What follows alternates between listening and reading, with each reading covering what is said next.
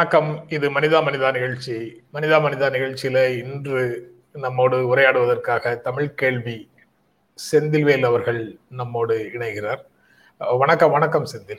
வணக்கம் சார். வணக்கம். அப்புறம் கா- காலை நேரத்துல சந்திக்கிறதுல ரொம்ப மகிழ்ச்சி. செய்திகள்ல வந்து கடந்த ஆட்சியில கடைசி நேரத்துல கொடுத்த வன்னியர் இடஒதுக்கீட்டை இப்போது அரசாணையாக முதலமைச்சர் ஸ்டாலின் பிறப்பித்திருக்கிறார் அப்படிங்கிறது செய்தியாக இருக்கு. வன்னியர்களுக்கு பத்து புள்ளி அஞ்சு சதவீதம் உள்ஒதுக்கீடு அப்படின்னு இருக்குது. கடந்த தேர்தலின் போது இந்த முடிவுக்காகத்தான் தென் பகுதிகளில் திமுகவுக்கு வாக்கு விழுந்தது. அதிமுகவை பல தொகுதிகளில் மக்கள் நிராகரித்தார்கள் அப்படிங்கிற மாதிரி இருக்கிற சூழல்ல இப்போது அதே முடிவை வந்து இந்த அரசும் தொடர்கிறது அப்படிங்கிறத தென் பகுதி மக்கள் எப்படி எடுத்துக்குவாங்க? அது அதுல சுழற்சி முறையில் அப்படிங்கிற ஒரு வார்த்தையை பயன்படுத்தி இருக்கிறாங்க நம்ம அது அது வந்து பிக்ஸ்டா இப்படித்தான் என்று இல்லாமல் அந்த இடஒதுக்கீடு சுழற்சி முறையில் இப்போ தொடங்குகிறது. அது வந்து அதற்கான ஒரு ஆலோசனை குழு ஒன்று நியமிக்கப்பட்டிருக்கிறது. அந்த ஆலோசனை குழுவினுடைய ஆலோசனைகளை பெற்று அது சுழற்சி முறையில் அனைத்து மிகவும் பிற்படுத்தப்பட்ட சமூகங்களைச் சேர்ந்த அனைத்து தரப்பினருக்கும் பயன் தரும் வகையில் அது செயல்படுத்தப்படும் அப்படிங்கிற வந்திருக்கக்கூடிய அந்த ஆஹ், அறிக்கை ஆம், தமிழ்நாடு அரசிலிருந்து வெளிவந்திருக்கக்கூடிய அந்த அறிக்கை அப்படிங்கிறது அது நடைமுறையில் அந்த சுழற்சி முறையில் வருகின்ற பொழுது அது எவ்வாறு எல்லாருக்கும் பயன்பட போகிறது அப்படிங்கிறத பொறுத்து தான் அடுத்து இருக்கக்கூடிய வர இருக்கக்கூடிய காலகட்டங்கள் அது என்னவா தேர்தல் அரசியல் அது என்னவா எதிரொலிக்குங்கிறத நம்ம ஓரளவுக்கு உணர முடியும்னு நினைக்கிறேன். ஆனால் இது இதை செயல்படுத்தாம இருந்தாலும் நான் நம்ம தேர்தலுக்கு முன்பாகவே அதை சொல்லியிருந்தோம்னு நினைக்கிறேன். ஐ திங்க் ஜென்ரா மீடியால கூட பேசுவோமா எனக்கு ஞாபகம் இல்லை. எடப்பாடி போகின்ற நேரத்துல ஒரு பெரிய இடிய தலையில வச்சுட்டு இருக்கிறாருன்னா அது இதுதான் அப்படின்னு நான் வந்து தமிழ்கிளியில பதிவு பண்ணியிருந்தேன். பத்து புள்ளி ஐந்து விழுக்காடு இடஒதுக்கீடுங்கிறது தேர்தலுக்கு பிறகு திரு ஸ்டாலின் அவர்கள் தலைமையிலான அரசுக்கு ஒரு பெரிய சிக்கலை கொடுக்கும். திமுக வெற்றி பெற்றால் அது திமுகவிற்கு மிகப்பெரிய சவாலாக இருக்க போகுது அப்படிங்கிறது இந்த வன்னியர்களுக்கான உள்ளிட ஒதுக்கீடு தான் அதுல எந்த பக்கம் போறதுன்னு தெரியாம ஒரு பெரிய சிக்கலை கொண்டு வந்து நிப்பாட்டிட்டு போயிட்டாரு அப்படின்னு சொல்லியிருந்தேன். சோ இப்போ இந்த சுழற்சி முறைங்கிற இடத்துக்கு வந்திருக்கிறாங்க. பார்ப்போம். இந்த சுழற்சி முறைன்னா எனக்கு அது இன்னும் தெளிவாக புரியல. சீர்மரபினருக்கு இப்போது இவ்வளவு சதவீதம் அப்படின்னு சொல்றாங்கல்ல? அது அது சுழ- சுழற்சி முறையில வருமா? நான் எனக்கு அது அதுல ஒரு கிளாரிட்டி தேவைப்படும். சுழற்சி முறைங்கிறத நான் என்ன அளவுல நான் புரிந்து கொண்டதை வச்சு சொல்றேன். இது சரியான வாதம்னு எனக்கு தெரியல. நான். அந்த சுழற்சி முறைங்கிறத நான் புரிந்து கொண்டதை நான் எப்படி பாக்குறேன் அப்படின்னா பத்து புள்ளி ஐந்து அப்படிங்கிறது வெறும் மன்னியர்களுக்காக மட்டும் பிக்சடா இல்லாம அதுவே வந்து மேபி சுழற்சி முறையில இன்ன பிற சமூகங்களுக்கும் அடுத்து இன்ன பிற சமூகங்களுக்குமாக ஒரு வேலை இருக்கக்கூடும். அதுல அப்படி இருக்குமா? அப்படி இருந்துச்சுன்னா அதுல வந்து இன்னும் அடுத்த கட்ட மாதிரியான விவாதங்கள் எழும். ஏன்னா ஒவ்வொரு சமூகங்களுடைய மக்கள் தொகையின் அடிப்படையில தான் அவங்க இதை கேட்கறதா வந்து ஒரு வாதம் வைக்கிறாங்க. அப்படி வைக்கின்ற பொழுது இந்த சுழற்சி அப்படிங்கிறது எந்தெந்த சமூகங்களுக்கு எத்தனை விழுக்காடு என்பது சுழற்சியில் வருகின்ற பொழுது அதில் ஏதும் அஹ், மாற்று கருத்துக்கள் எழுமா? அப்படிங்கறதெல்லாம் ஒரு பெரிய விவாத பொருள் தான் இது.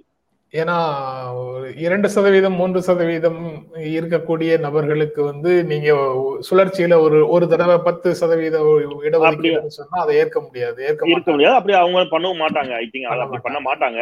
சோ அது அது அதுல ஒரு கிளாரிட்டி கண்டிப்பா இருக்கும். ஐ திங்க் அதுக்கான ஒரு ஆலோசனை குழுவை நியமித்திருக்கிறார்கள். அந்த ஆலோசனை குழுவினுடைய ஆலோசனைகள் வந்து பெறப்பட்டு முடிவு செய்யப்படுவதாக சொல்லப்பட்டிருக்கிறது. அதுல வந்து அடுத்த கட்ட நடவடிக்கைகள் என்னவா இருக்க போது அவங்க என்ன மாதிரியான ஆலோசனைகளை கொடுக்க போறாங்க அப்படிங்கறத நம்ம வந்து கொஞ்சம் வெயிட் பண்ணாதான் அதுல நமக்கும் ஒரு கிளாரிட்டி கிடைக்கும்னு நினைக்கிறேன். கிடைக்கும். தெளிவு ஏன்னா நேற்று உடனடியாக டாக்டர் ராமதாஸ் வந்து இதற்கு வரவேற்பு தெரிவிச்சிருக்கிறாரு. தென் பகுதியிலேருந்து எதுவும் ரியாக்ஷன் வந்ததாக தெரியல. நான் நான் எதுவும் பார்க்கல. பட் பார்க்கலாம். நீங்க சொன்ன மாதிரி நமக்கு அதுல இருந்து இன்னும் தெளிவு பெற வேண்டிய விஷயங்கள் இருக்கிறதாக தோன்றுகிறது. மேகதாது அணை கட்டுவதற்கு அனுமதி வழங்கக்கூடாது. பிரதமரிடம் இபிஎஸ் ஓபிஎஸ் வலியுறுத்தல் அப்படின்னு ஒரு செய்தி. நேற்று அவர்கள் டெல்லிக்கு போய் இருவரும் வந்து தமிழ்நாடு தொடர்பான பிரச்சனைகளை பிரதமர் மோடியிடம் விவாதித்து விட்டு வந்ததாக செய்திகள் செய்தியாளர்கள்ட்ட சொல்றாங்க. அஹ், அதிமுகவுக்குள்ள இருக்கக்கூடிய பிரச்சனைகளாக இருந்தாலும் அது வந்து தமிழ்நாடு தொடர்பான பிரச்சனை தான் அப்படின்னு நம்ம புரிந்து கொள்ள வேண்டியதும் அல்லது வேறு ஏதேனும் பிரச்சனைகளாக இருந்தாலும் தமிழ்நாடு தொடர் தமிழ்நாடு அரசியல் தொடர்பான பிரச்சனைகளாக இருந்தாலும் அது வந்து தமிழ்நாடு தொடர்பான பிரச்சனைகளாக நாம புரிந்து கொள்ள வேண்டும். தமிழ்நாடு மக்கள் சார்ந்த பிரச்சனைகளாகவே எல்லா பிரச்சனைகளையும் நம்ம புரிந்து கொள்ள வேண்டும்னு நினைக்கிறேன். பெரும்பாலான ஊடகங்கள் வந்து அவர் சொன்னதை அப்படியே போட்டு போட்டிருக்கிறாங்க. டைம்ஸ் ஆஃப் இந்தியா மாதிரி ஒரு சில ஊடகங்கள் மட்டும் அரசியல் பேசினார்கள் அப்படின்னு சொல்றாங்க. எப்படி பார்க்கிறீங்க? சார் மேகதாது உள்ளிட்ட பிரச்சனைகளுக்காக ஓபிஎஸ் இபிஎஸ் தம்பிதுரை மனோஜ் பாண்டியன் அப்புறம் வேலுமணி இப்படி ஒரு ஒரு ஒரு பத்து பதினைந்து பேர் சேர்ந்து போய் பார்த்து வலியுறுத்தி இதற்கு முன்பு வலியுறுத்தி இருக்கிறார்களா அப்படின்னு நான் எல்லா இடத்துலையும் தேடி பாக்குறேன் அப்படி எங்கேயும் வலியுறுத்தியதாக தெரியல. சில ஜெயலலிதா அவர்கள் இருந்த போதும் சரி ஏன் எடப்பாடி பழனிசாமி முதலமைச்சராக இருந்த காலகட்டத்திலையும் ஓபிஎஸ் தனியா போய் பார்த்துட்டு வருவாரு. எடப்பாடி பழனிசாமி தனியா போய் பார்த்துட்டு வருவாரு. ஆனா எல்லாரும் சேர்ந்து போய் பார்த்தது அப்படிங்கிறது இதுதான் முதல் முறையாக இருக்கிறது. அப்புறம் பார்லிமெண்ட் செஷன் நடந்து கொண்டிருக்கக்கூடிய அந்த நேரத்திலேயே மாலையில கூட இல்ல. நாடாளுமன்ற அலுவல் நடந்து கொண்டிருக்கக்கூடிய அந்த நேரத்துல அந்த கிடைத்த சிறிய இடைவெளியில் நாடாளுமன்ற அலுவலகத்திற்குள் அந்த வளாகத்திற்குள்ளேயே இந்த சந்திப்பு நடைபெறக்கூடிய அளவுக்கு இது ஒரு மிக முக்கியமான அவசரமா அவ்வளவு அவ்வளவு தீவிரமாகவும் அவ்வளவு அவசரமாகவும் சந்தித்திருக்க வேண்டிய சந்திப்பினுடைய அவசியம் என்ன என்பது போன்ற பல கேள்விகள் எழுது.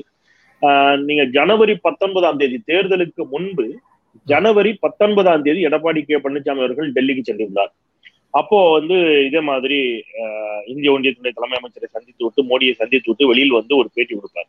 அந்த பேட்டியினுடைய உடல் மொழியும் அவர்கிட்ட இருந்த ஒரு நம்பிக்கையான வார்த்தைகளுடைய வெளிப்பாடு என்னவா இருக்கும்னா செய்தியாளர்கள் கேட்பாங்க சசிகலாவை குறித்து கேள்வி எடுத்துக்கின்ற போது சசிகலா யார்? சசிகலாவுக்கும் அதிமுகவுக்கும் என்னங்க சம்பந்தம்? அவங்களுக்கும் அதிமுகவுக்கும் சம்பந்தமே கிடையாது. அவங்க அதிமுக சே அவங்களை எல்லாம் சேர்த்துக்கிறதுக்கு வாய்ப்பே இல்லை என்று ரொம்ப கான்பிடண்டா அந்த பதில் வந்து சசிகலாவை குறித்த கேள்விக்கு வந்து நீங்க எல்லாரும் என்ன நினைக்கிறீங்க? ஏதோ பாஜக வந்து சசிகலாவை சேர்த்துக்கொள்ள சொல்றதுன்னு தானே நினைக்கிறீங்க? மோடி எனக்கு அழுத்தம் கொடுக்குறாருன்னு தான் நினைக்கிறீங்க? நான் மோடியை பார்த்து விட்டு வந்து அந்த வாசலில் நின்றே சொல்லுகிறேன் அப்படிங்கிற ஒரு மெசேஜை கன்வே பண்ணார். அப்படின்னு அவர் கன்வே பண்ணார். ஆனா இன்னைக்கு அதே கேள்வி திருப்பி கேட்கப்படுகிறது. நீங்க அந்த அந்த காட்சியை நல்லா பார்த்துருந்தீங்கன்னா தெரியும். ஒரு ஒரு தயங்கி பதில் சொல்லுவார்கள் அந்த பாடி லாங்குவேஜ்லயே நமக்கு ஒரு வித்தியாசம் தெரியும். அப்புறம் சார் இன்னொரு கேள்வி அப்படின்னா நகர்ந்தவர் கொஞ்சம் தயங்கி நிப்பார். என்ன கேள்வி அப்படிங்கிறதுக்காக யோசிப்பார். திருமதி வி கே சசிகலா அப்படின்ன உடனே அந்த தயக்கத்தை திருப்பி வராம திருப்பி என்ன போக போவார். ஓபிஎஸ் வந்து அங்கே நிற்பார் ஓபிஎஸ் அந்த கேள்வியை கேள்விக்கு பதில் சொல்ல வேண்டும் என்று விரும்புகின்ற அந்த உடல் மொழியும் எடப்பாடி பழனிசாமி அந்த கேள்விக்கான பதிலை சொல்ல விரும்பவில்லை என்ற உடல் மொழியும் இருவருடைய உடல் மொழியிலும் நன்கு வெளிப்பட்டிருக்கும் அப்படமா தெரிஞ்சிருக்கும். எடப்பாடி பழனிசாமி இல்ல வேண்டாம் வாங்க அப்படின்னு கூட்டிட்டு போறது. ஸோ நமக்கு பத்திரிகையாளர்களுக்கு பல செய்திகளி செய்திகள் சோர்சஸ் அப்படின்னு நம்ம சொல்லுவோம். உங்களுக்கு தெரியும். அந்த மாதிரியான சோர்சஸ் மூலம் எனக்கு கிடைத்த தகவல் அப்படிங்கிறது சசிகலாவை மீண்டும் அஇஅதிமுகவிற்குள் சேர்த்து கொள்வதற்கு ஓபிஎஸ் தரப்பு இணக்கம் தெரிவித்து விட்டது. ஏன்னா எடப்பாடி பழனிசாமியினுடைய வேகமான வளர்ச்சி அப்படிங்கிறது ஓபிஎஸ் வந்து ரொம்ப கீழே தள்ளுது. அவரை அவருக்கான இடத்தை அது வந்து இல்லாமல் செய்கிறது. ஸோ அதை ஓபிஎஸ் தரப்பு விரும்பல. எனவே சசிகலா உள்ள வருவது அவங்க ஒரு இடத்துல விரும்ப தொடங்கிட்டாங்க என்று வரக்கூடிய செய்தியும் பாஜக தலைமையுமே அதை விரும்ப தொடங்கிட்டாங்க. வந்தா என்ன பிரச்சனை என்ற இடத்திற்கு நகர்ந்து விட்டார்கள். ஆனா அதை நீங்க பேசி முடிவு பண்ணிட்டு வாங்க என்று சொல்லி இருக்கிறார்கள் எங்களுக்கு அவங்க வர்றதுல எந்த எதிர்ப்பும் இல்லை என்று நேற்று அவங்க தரப்புல இருந்து ஒரு சமீட்சை கொடுக்கப்பட்டிருக்க கூடும் அதுதான் எடப்பாடி பழனிசாமியுடைய மூட் அவுட்டுக்கு காரணம் அப்படிங்கிற ஒரு தகவல். அப்பார்ட் ஃப்ரம் தட் நம்ம வந்து நடைபெற்ற இந்த மாநில லஞ்ச ஒழிப்பு துறையினுடைய நடவடிக்கைகள் முன்னாள் போக்குவரத்துறை அமைச்சர் விஜயபாஸ்கரின் மீது நடைபெற்ற அந்த நடவடிக்கைகள் அப்படிங்கிறதும் ஒரு முக்கியமான சிக்கலை கொடுத்திருக்குது. இதுல பல அமைச்சர்களினுடைய அமைச்சர்கள் வெளிநாடுகளில் சொத்துக்களை வாங்கி குவித்திருக்கார்கள் என்று வரக்கூடிய தகவல்கள். அவங்க முன்னாள் அமைச்சர் முன்னாள் முன்னாள் அஇஅதிமுக அமைச்சர்கள். ஸோ அந்த அஇஅதிமுக அமைச்சர்கள் மீது இங்கே அடுத்த கட்ட நடவடிக்கைகளை அவர்களுடைய கூட்டணியால தான் இப்ப அவங்களுக்கு தலைவலி வரப்போகுது. அவங்க கூட்டணி கட்சியை சேர்ந்த பட்டாளிமகை கட்சி நிறுவனர் ராமதாஸ் வந்து ஒரு பெரிய அறிக்கையை கொடுத்தாரு. ஊழல் அறிக்கையை பட்டியல ஆளுநரிடம். முன்னாடி எப்படி சுப்பிரமணியன் சாமி கொடுத்த ஆளுநரிடம் கொடுத்ததை வச்சு சொல்லி ஜெயலலிதாவிற்கு எதிராக அஸ்திரத்தை வீசியதோ திமுக. அதே மாதிரி இப்போ பாமக கொடுத்த வரலாறு அப்படியேதான் நடக்குமா? அவர் அந்த பட்டியல்லாம் கொடுத்ததுக்கு பிறகு ஜெயலலிதாவோட கூட்டணியில சேர்ந்து எம்பி எல்லாம் ஆனாரு. ஆனாரு ஆனாரு. மாதிரி- இந்த பட்டியல் கொடுத்ததுக்கு பிறகு அவர்களுடைய கூட்டணி சேர்ந்து இவர்களும் எம்எல்ஏக்கள் ஆயிருக்கிறாங்க.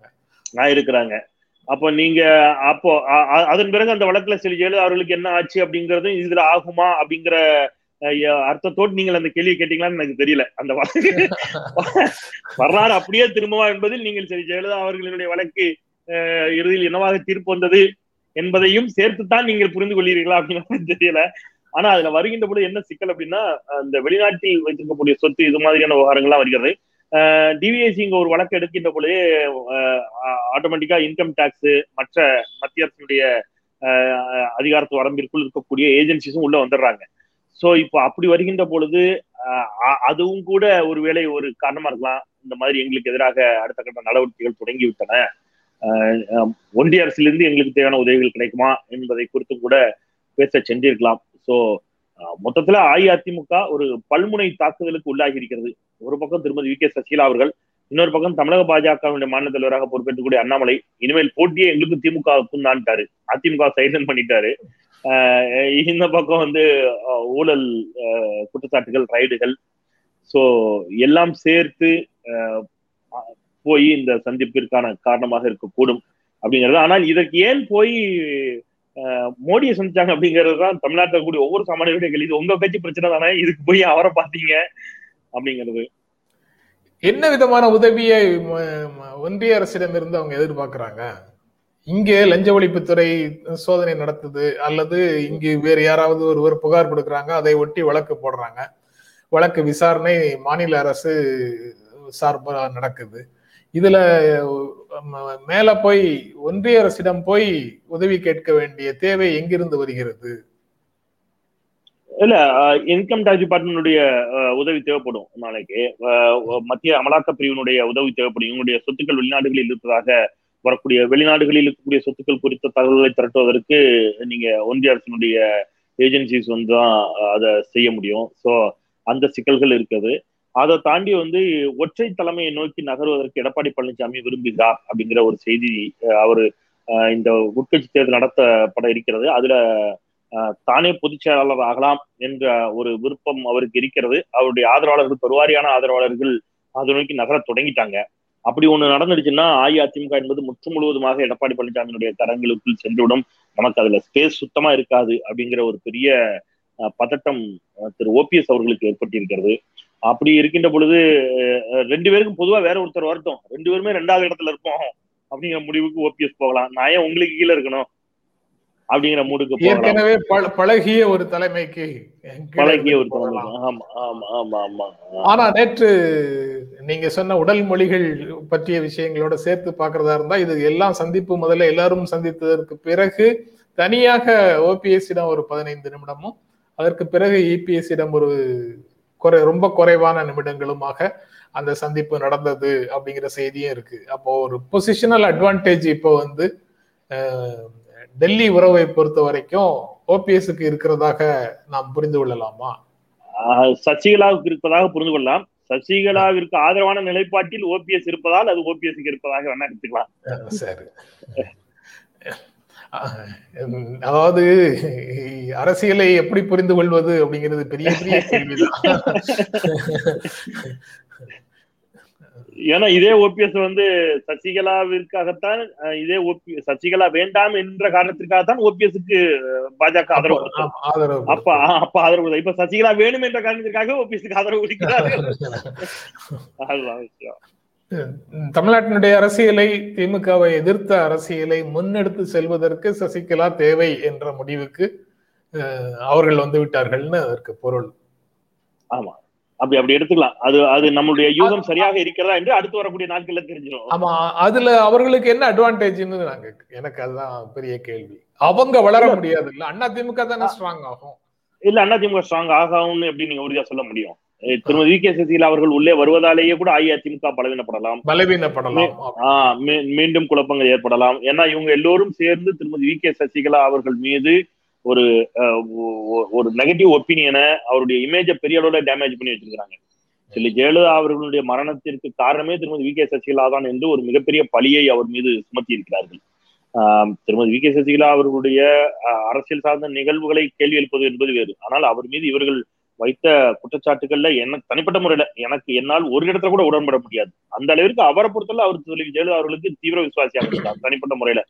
சொத்து குவிப்பு வழக்குகள் மற்ற அரசியல்லாம் வேறு.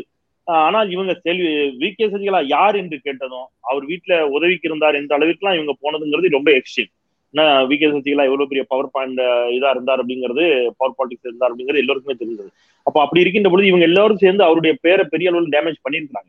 இப்ப திருப்பியும் அவர் வருகின்ற பொழுது இவர்கள் எல்லோரும் மீண்டும் சின்னமா என்று சொல்ல தொடங்கினால் பொதுமக்கள் அதை எவ்வாறு பார்ப்பார் ஏற்கனவே ஓபிஎஸும் இபிஎஸும் சண்டை போட்டுட்டு திருப்பி ஓபிஎஸும் இபிஎஸும் சேர்ந்ததற்கே பொதுமக்கள் மத்தியில ஒரு பெரிய வெறுப்பு வந்தது. நீங்க என்ன நீங்க போய் தர்மயுத்தம் நடத்துறீங்க அப்புறம் நீங்க வேணும்னா சேர்ந்துக்கிறீங்க என்று அதிமுக அது ஒரு பெரிய நெகட்டிவா போச்சு. இப்ப திருப்பி இவங்க எல்லாம் சேர்ந்து திருப்பியும் சின்னம்மா என்று புகழ் பாடினால் மக்கள் என்ன கேட்பாங்கன்னா அந்த மருத்துவமனையில இருக்கும்போது எங்களை பார்க்கவில்லைன்னு சொன்னீங்களே? அம்மாவுடைய மரணத்தில் மர்மம் இருக்குன்னு சொன்னீங்களே? அதெல்லாம் என்ன ஆச்சு? அப்ப இவங்க தான் ஊழல் செஞ்சுட்டாங்க.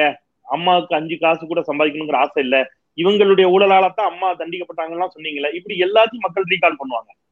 சோ ஒருவேளை அதிமுக பலவீனப்படக்கூடும். அவ்வாறு அதிமுக பலவீனப்பட்டால் அந்த பலவீனப்படுகின்ற பொழுது திமுகவிற்கு எதிரான மனநிலையில் இருக்கக்கூடிய வாக்காளர்கள் அதிமுக வேண்டாம் என்று முடிவு கண்டுகின்ற பொழுது அந்த வாக்காளர்களை பாஜக தன் பக்கம் இழுக்கக்கூடும். அது கூட ஒரு திட்டமா இருக்கலாம். அதெல்லாம் கடந்து போயிடும் செந்தில்.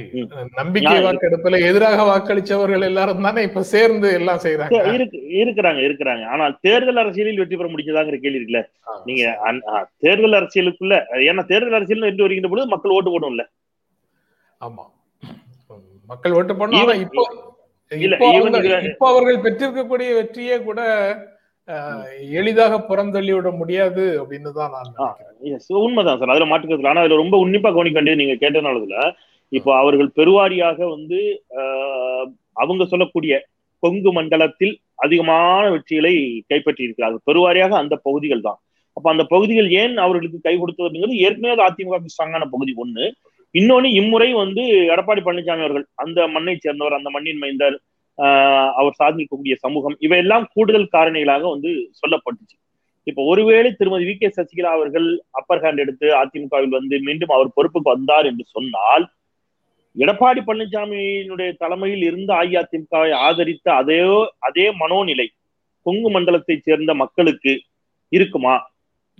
அவங்க வி கே சசிகலாவை ஏற்றுக்கொள்வார்களா? எவ்வாறு அணுகுவார்கள்? அப்போ அவங்க கட்சி சார்பற்று எடப்பாடி பழனிசாமி என்பவருக்காக அதிமுகவுக்கு வாக்களிக்க தயாராக இருந்த ஒரு செட் ஆஃப் பீப்புள்ஸ் எந்த பக்கம் திரும்ப கூடும் அப்படின்னா அதற்கு மாற்றாக வேறொரு பக்கம் திரும்பக்கூடும் அந்த அந்த அந்த பக்கம் அத்தாயத்துலவா இவங்க சைமல்டேனியஸா என்ன வாதம் வைக்கிறாங்கன்னா கொங்கு நாடு கொங்கு. இது போன்ற வாதங்களை இவர்கள் முன்வைப்பதும் அண்ணாமலை அந்த பகுதியிலிருந்து அண்ணாமலை வந்து மாநில தலைவராக தேர்ந்தெடுக்கப்பட்டிருப்போம் அங்க வந்து ரெண்டு எக்ஸ்ட்ரீம் கம்யூனிட்டி ரெண்டு பக்கம் ரெண்டு பேருக்கும் இருக்கக்கூடிய சாதி ஏற்றத்தாழ்வுகள் அப்படிங்கிறது அங்க வந்து பெருவாரியாக இன்னைக்கு வரைக்கும் வாதப்படா ஒரு சமூகம் என்ன அப்படிங்கிறது தெரியும் இன்னொரு சமூகம் என்னன்னு தெரியும். அப்ப இந்த இரண்டு சமூகங்களிலிருந்தும் ஒருவரை வந்து மத்திய இணையமைச்சராகவும் இன்னொருவர் வந்து மாநில தலைமையாகவும் பாஜக மாத்தி இருக்கிறது அப்ப ரெண்டு எக்ஸ்ட்ரீமா இருக்கக்கூடிய ரெண்டு இடத்துலயும் வந்து அவங்க வந்து ஒரு அபிஸ்மெண்ட் பாலிடிக்ஸ் மாதிரி அதை வந்து செய்திருக்கிறார்கள் அப்படிங்கறத நம்ம சேர்த்து கவனத்தில் எடுக்கணும்.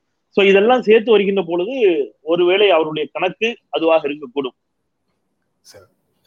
அதுக்கப்புறம் இல்ல இல்ல வெயிட் பண்றேன் வெயிட் பண்றேன்னு சொன்னாரு. அதுக்கப்புறம் கடைசியாக மேல சொன்னாங்கன்னா தலைமை சொல்லிச்சுன்னா ராஜினாமா செய்யறேன்னு சொன்னாரு. கடைசியில நேற்று வந்து ராஜினாமா செய்து விட்டார் கர்நாடக முதல்வர் எடியூரப்பா. இனி கட்சி பணியில ஈடுபட போவதாக அறிவிப்பு அப்படின்னு சொல்றாங்க. அதை எப்படி பார்க்குறீங்க? எழுபது வயதுக்கு மேல யாருக்கும் பொசிஷன் கிடையாதுன்னு முதல்ல சொல்லியிருந்தாங்க. ஆனா ஒரு மாநில தலைவராக எமர்ஜா இருக்கிற அவரை அவர்களால் புறந்தள்ள முடியவில்லைங்கிறதுனால இரண்டு வருடங்கள் அவரை செயல்பட அனுமதித்திருக்கிறார்கள். இப்போது அடுத்த தலைமை வந்து தேர்தலுக்கு முன்னால தயாராகி தங்களுடைய செல்வாக்கை நிரூபிக்கணும். அது தயாராகுவதற்கான பயிற்சி காலமாக இனி உள்ள பீரியட பார்க்கணும். அப்படிங்கிற மாதிரி ஒரு மாற்றத்தை உருவாக்கி இருக்கிறாங்க. எப்படி பார்க்குறீங்க? இல்ல வெறும் வயது மட்டும்தான் காரணமாக இருக்குமா அப்படிங்கறத எனக்கு மாற்றுக்கருத்து சந்தேகமும் இருக்குது. அதை தாண்டி அவங்க அவங்களுடைய திட்டம் அடுத்த கட்ட நகர்விற்கு இவரை விட இன்னொரு சாய்ஸ் பெட்டர் அவங்க மைண்ட்ல ஏதாவது ஒன்று இருந்திருக்க கூடும் அந்த கணக்கீடுகளின் அடிப்படையில் அடுத்து வர இருக்கக்கூடிய நாடாளுமன்ற தேர்தல் சட்டமன்ற தேர்தல் இது எல்லாத்தையும் கணக்கில் கொண்டு அவங்க வந்து இப்பொழுதே இன்னொரு துறை தயார் செய்வதற்கான வேலைகளை இப்ப இங்க இங்க தமிழ்நாட்டினுடைய ஜியாகிரபிகள் ஏத்த மாதிரி இங்க ஒரு அரசியலை செய்யறாங்கல்ல இந்த இந்த அரசியலை கர்நாடகத்துக்கு ஏற்ற மாதிரி அவங்க பண்ணுவாங்க. ஒவ்வொரு மாநிலத்துக்கு ஏற்ற மாதிரி பண்ணுவாங்க. ஸோ அப்படி பண்ணிக்கிட்ட பொழுது அதற்கு எடியூரப்பா வந்து உகந்தவராக இருக்க மாட்டார் அப்படின்னு அவங்களுக்கு ஒருவேளை எண்ணி இருக்கக்கூடும். அதுதான் அந்த வயது அப்படிங்கிறது ஒரு அது மட்டுமே பிரதான காரணமாக இருக்குமா அப்படிங்கிறது எனக்கு பெரிய மாற்றுக்கிறது இருக்குது. ஏன்னா அப்படி எடுத்தீங்கன்னா இப்போ நீங்க மோடியினுடைய இன்றைய வயது என்ன? இன்னும் அவர் எத்தனை நாள் வந்து எத்தனை வருஷம் அவர் பிரைம் மினிஸ்டருக்கான போட்டியில இருப்பார்? அப்ப திருப்பி நீங்க இன்னொருத்தர் நிப்பாட்டீங்கன்னா மோடிக்கு இணையாக அவர் அதே மாதிரி உங்களால வந்து அவர் ஒரு பெரிய லீடரா உருவகப்படுத்தி அந்த வெற்றி வாய்ப்பை இவர்களால் ஈட்டுவதில் இப்ப எவ்வளவு பெரிய சிக்கல்கள் ஏற்படும் அப்படிங்கிறது அவங்களுக்கே தெரியும். தெரியும். விதிவிலக்குகள் உண்டு. உண்டு. ஆமா விதிவிலக்குகள் உண்டு. அந்த விதிவிலக்கு எடியூரப்பாவுக்கு இல்லாமல் போனதற்கான காரணங்கள் தான் வந்து விவாத பொருள் முக்கியம் முக்கியமானது. ஆமா. அப்புறம் நாடாளுமன்றத்துக்கு டிராக்டர் ஓட்டி சென்ற ராகுல் காந்தி வேளாண் சட்டங்களுக்கு எதிர்ப்பு தெரிவித்தார் அப்படிங்கிறது. ஏற்கனவே அவர் டிராக்டர் வந்து நம்ம கேரளால வந்திருக்கும் போது ஓட்டினாரு. இப்போ இரண்டாவது முறையாக இரண்டாவது முறையாக நடுவில் எங்கெங்கெல்லாம் ஓட்டினாரு தெரியாது. இப்போ நாடாளுமன்றத்துக்கு ஓடிட்டு வந்திருக்கிறாரு. ஒரு சிம்பாலிக் ப்ரொட்டஸ்ட் ஒன்றை செய்திருக்கிறாரு. எப்படி பார்க்குறீங்க? இல்ல காங்கிரஸ் பெரிய அளவுல இன்னும் ப்ரொட்டஸ்ட தீவிரப்படுத்தணும்னு எனக்கு தோணுது சார் காங்கிரஸ் வந்து நீங்க வந்து வெறும் இருபத்தி ஐந்து காசு ஐம்பது காசு பெட்ரோல் டீசல் விலை உயர்ந்த பொழுது பாஜக இந்தியா முழுவதும் ஸ்தம்பிக்க செய்தது. இந்தியா முழுவதும் மிகப்பெரிய போராட்டங்கள் எடுத்தன நீங்க வந்து ரயில் மறியல் செஞ்சாங்க. பெரிய அளவுல வந்து போராட்டங்கள். நீங்க இன்னும் சொல்ல போனா தமிழ்நாட்டில எல்லாம் பெரிய அளவுல அவங்க வலுவாக இல்லாத நிலையிலும் கூட தமிழ்நாட்டில எல்லாம் கூட கூட அந்த போராட்டங்கள் வந்து கவனத்தை பெற்றன. மக்களினுடைய எல்லா மக்களுடைய கவனத்தை பெறக்கூடிய விதத்தில் அந்த போராட்டங்கள் வந்து அமைந்திருந்தன. என்ன காரணம்னு கேட்கின்ற பொழுது பெட்ரோல் டீசல் விலை ஏறிடுச்சு அப்படின்னு சொன்னாங்க. ஆனா நேத்து நான் வந்து இருசக்கர வாகனத்துல ரொம்ப நாள் கழிச்சு இருசக்கர வாகனத்துல பெட்ரோல் ஏன்னா வீட்டுல என் இணையர் அதை பயன்படுத்துவாங்க இருசக்கர வாகனத்தை. அவங்க தான் பெட்ரோல் போட்டு வச்சுப்பாங்க. நம்ம தேவையான மட்டும் எடுத்துட்டு போவோம். அவங்க இல்லாத நிலையில நேத்து போய் பெட்ரோல் போடுறதுக்கு போயிட்டு நான் வந்து இருநூறு ரூபாய்க்கு போடுங்க. கொஞ்சம் மெதுவா போடுங்க. டேங்க் ஓவர்ஃப்ளோ ஆயிடும். கொட்டிடும் சிந்திடும். மெதுவா மெதுவானோன்னு அந்த பொண்ணு வித்தியாசமா பார்த்துட்டு போட்டுச்சு. போட்டு கொடுங்க எனக்கு. பார்த்தா அரை டேங்க் தான் இருக்குது. நான் வந்து ரொம்ப நாளைக்கு முன்னாடி அது மாதிரி போடும்போது இரநூறுவாய்க்கு போட்டா டேங்க் ஓவர்ஃபுல் ஆயிடும். இப்ப இரநூறுவாய்க்கு போட்டு அரை டேங்க் இருக்குது. அந்த பொண்ணு என்ன வித்தியாசமா வருது என்ன புதுசா வந்து பெட்ரோல் போடுறான் அப்படிங்கிற மாதிரி. சோ அப்படி இருக்குது நிலைமை. ஆனா நீங்க எவ்வளவு பெரிய போராட்டங்களை எடுத்திருக்கணும். ஒரு அடையாள போராட்டங்கள் போல பார்லிமெண்ட் வாசல்ல மட்டும் நின்று போராடுறது உங்களுக்கு நினைவு நினைக்கிறேன் ஒரு ஒரு பா நாடாளுமன்ற கூட்டத்தொடர் இரண்டு மூன்று கூட்டத்தொடர்கள் முற்றிலுமாக முடங்கின அந்த நேரத்துல. ஆமா அதாவது டூஜி வாரத்தை கையெழுத்தாங்க அப்புறம் வந்து நம்முடைய நிலக்கரி சுரங்கங்கள் ஒதுக்கீட்டில் செய்ததல் அப்படின்னு சொன்னாங்க. காமன்வெல்த் போட்டிகள் நடைபெற்றதுல முறைகள் இப்படி ஒன்னு ஒண்ணு ஒன்னு ஒண்ணு அவங்க வந்து நாடாளுமன்றம் முற்றிலும் முடங்கியது. எனக்கு நல்லா நினைவு இருக்குது நான் அப்போ சத்தியம் தொலைக்காட்சியில ஒரு விவாதத்தை நெறியாளி செய்த பொழுது திரு திருமதி தமிழிசை சவுந்தரராஜன் அவர்கள் வந்திருந்தாங்க. பட் டாக்டர் சொன்னாங்க நீங்க இப்படி முடக்கிறது சரியா? நாடாளுமன்றம் நடக்க வேண்டாமா? மக்கள் பணிகள் பாதிக்கப்படுதானே? அப்படின்னு சொன்னபோது இப்படி நாடாளுமன்றத்தை முடக்கினால் மட்டும்தான் எங்களால் இந்த பிரச்சனை மக்கள் மன்றத்தை கொண்டு போய் சேர்க்க முடியும். ஏன் நாடாளுமன்றம் முடங்குது? அப்படிங்கிற கேள்வி வரும். முடங்குது அப்படின்னு ஏன்னு கேள்வி வரும்போது இந்த செய்திகள் வரும் அப்படின்லாம் அவங்க சொன்னாங்க. நாடாளுமன்றத்தை முடக்கியதோடு அவங்க வந்து வெளியிலும் போராட்டம் பண்ணாங்க. ஆனால் ராகுல் காந்தி போராடுகிறார் அதுல எல்லாம் மாற்றுக்கிறது இல்ல. ஒன்றுபட்டு எதிர்கட்சிகள் அனைத்தும் ஓரணியில் நின்று மிகப்பெரிய போராட்டங்கள் எடுத்திருக்க வேண்டும். ஒருவேளை கொரோனா பெருந்தொற்று லாக்டவுன் போன்ற ஒரு காரணமா அப்படின்னு எனக்கு தெரியல. அது ஒரு காரணமாக இருக்கலாம். அது போக நீங்க இப்போ எதிர்கட்சிகளோடு ஒன்றிணைந்து அப்படின்னு ஒரு வார்த்தையை சொன்னீங்களே நான் தேர்வு செய்து கொடுத்த செய்திகள் அதை கொடுக்கல. இருந்தாலும் இதை ஒட்டி வர்றதுனால அதை ஒரு வரியாக அதையும் உங்ககிட்ட பகிர்ந்துக்கலாம்னு நினைக்கிறேன். மமதா பானர்ஜி டெல்லி வந்து சேர்ந்தாருங்கிற செய்தியும் இன்னைக்கு இருக்கு. ஆமா ஆமா. இன்றைக்கு பிரதமரை சந்திச்சுட்டு நாளைக்கு நாளையில இருந்து ஒரு நான்கு நாட்கள் எதிர்கட்சி தலைவர்களை அவருடைய முன்னாள் நண்பர்களை சந்திக்கிறதுன்னு சொல்லியிருக்கிறாங்க. ஆமா ஆமா. சோ அந்த பணிகள் வந்து ஒருவேளை இதுல இருந்து வேகம் பெறலாம் அப்படின்னு. பெறலாம். பெறலாம். பெறலாம் அது அது வெறும் தேர்தலுக்கான பணிகளா இருந்துடக்கூடாது சார். அதாவது இரண்டாயிரத்தி இருபத்தி நாலு தேர்தலுக்கு எல்லாரும் கூட்டணி வச்சு ஒன்னா போட்டிடுவோமா? ஆளுக்கு எவ்வளவு சீட்டுங்கிறத பேசிட்டு போறதா இருக்கக்கூடாது. நீங்க மக்களுக்கு ஏன் உங்களுக்கு மீது ஓட்டு போடணும். அப்ப நீங்க ஒன்றுபட்டு முதல்ல இன்றைய அரசின் மீது உங்களுக்கு இருக்கக்கூடிய எதிர்ப்புகள் இன்றைய அரசு நீங்க இந்த அரசின் மீது நீங்க எதுல எல்லாம் முரண்படுறீங்க இன்றைய அரசு எங்கெல்லாம் மக்கள் விரோத அரசாக இருக்கிறது நீங்க நினைக்கிறீங்க அதை மக்கள் மன்றத்துல போய் முதல்ல நில்லுங்க. அங்க போய் சொல்லுங்க. சொல்லிட்டு அதுக்கப்புறம் நீங்க ஸ்ட்ரீட் ஷேரிங்லாம் பேசுனீங்கன்னா மக்கள் வாக்களிக்க தயாரா வருவாங்க. நீங்க போராடும் விவசாயிகளுக்கு அரணாக இருக்கிறாங்களா எல்லா கட்சிகளும் சேர்ந்து அப்படிங்கிறது தான் பெரிய ஆசிட் டெஸ்டாக தெரியுது. இல்ல. எந்த சட்டங்கள் பெருநிறுவனங்களுக்கு சாதகமாக இருக்குதுன்னு சொல்றாங்களோ அதே சட்டத்தை ஏற்றுக்கொண்டு கட்சிகள் எல்லாரும் அப்படியே ஒதுங்கிடுது. விவசாயிகளே அதை பார்த்து கொள்ளட்டும்னு விடுறாங்களா? இல்ல அரணாக நிக்கிறாங்களாங்கிறதுல இருந்து. பார்க்கணும். அப்புறம் மூன்று மாத கால திமுக அரசை விமர்சிக்கிறதுக்கு பத்தாண்டு காலம் ஆட்சியில இருந்த அதிமுகவுக்கு உரிமை இல்லை அப்படின்னு சிபிஐஎம் மாநில செயலாளர் பாலகிருஷ்ணன் சொல்றாரு. அந்த செய்தியை எப்படி பார்க்கறீங்க? இல்ல இதே தான் எடப்பாடி பழனிசாமி இதை தான் சொன்னாரு நீங்க மூணு மாசம் தான் ஆயிருக்கிறாங்க அப்படின்னு சொன்னாரு. நூறு நாள் ஆகட்டும் நம்ம விமர்சிக்க கூடாது அப்படின்னு சொன்னாரு. விமர்சனங்கள் வந்து இப்போ ஒரு உதாரணத்திற்கு நீங்க தேர்தல் வாக்குறுதிகளில் கொடுத்தவற்றை ஏன் உடனடியாக நிறைவேற்றவில்லை என்று ஒரு கேள்வி கேட்கிறாங்க அந்த கேள்விகள் எல்லாம் கூட உடனடியாக கேட்பதில் வந்து ஒரு அது ஒரு தார்மீக அடிப்படை தான் அப்படி அப்படி எதுவும் சட்டம் இருக்கான்னு அப்படிலாம் இல்ல. அது ஒரு மரபு தானே? காமராஜர். காலத்தில் சொல்லப்பட்ட ஒன்று அது ஒரு தேனிலவு காலம் என்று பெருந்தலைவர் காமராஜர் சொன்னார் அப்படிம்பாங்க.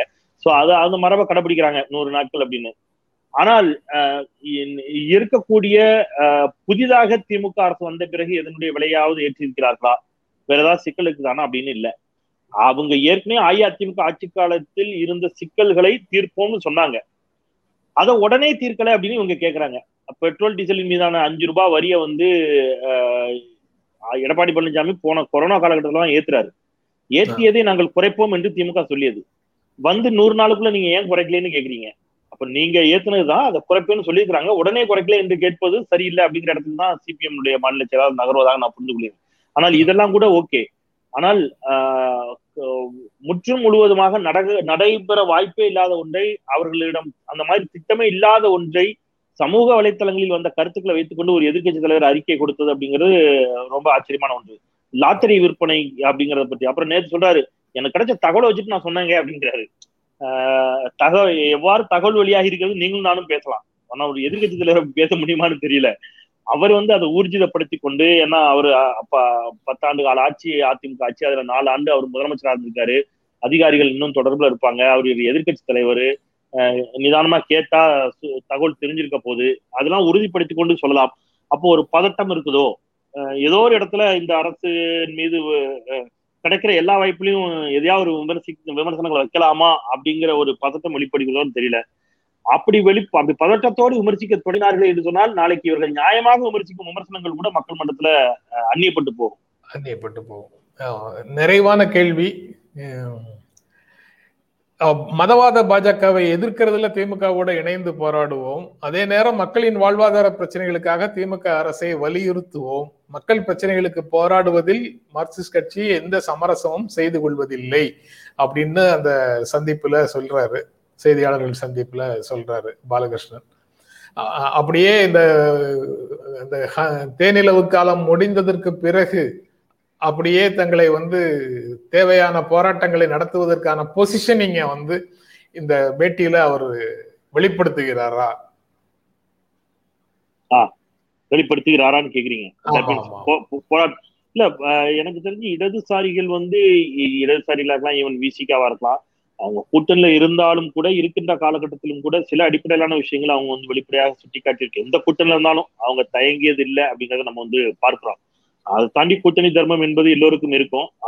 பிரதான எதிரியும் முதல் எதிரியும் யார் என்பது காலம்தான் தீர்மானிக்கிறது. ஒரு காலத்துல இந்திரா காந்தி பிரதான எதிரியாக இருந்தார்.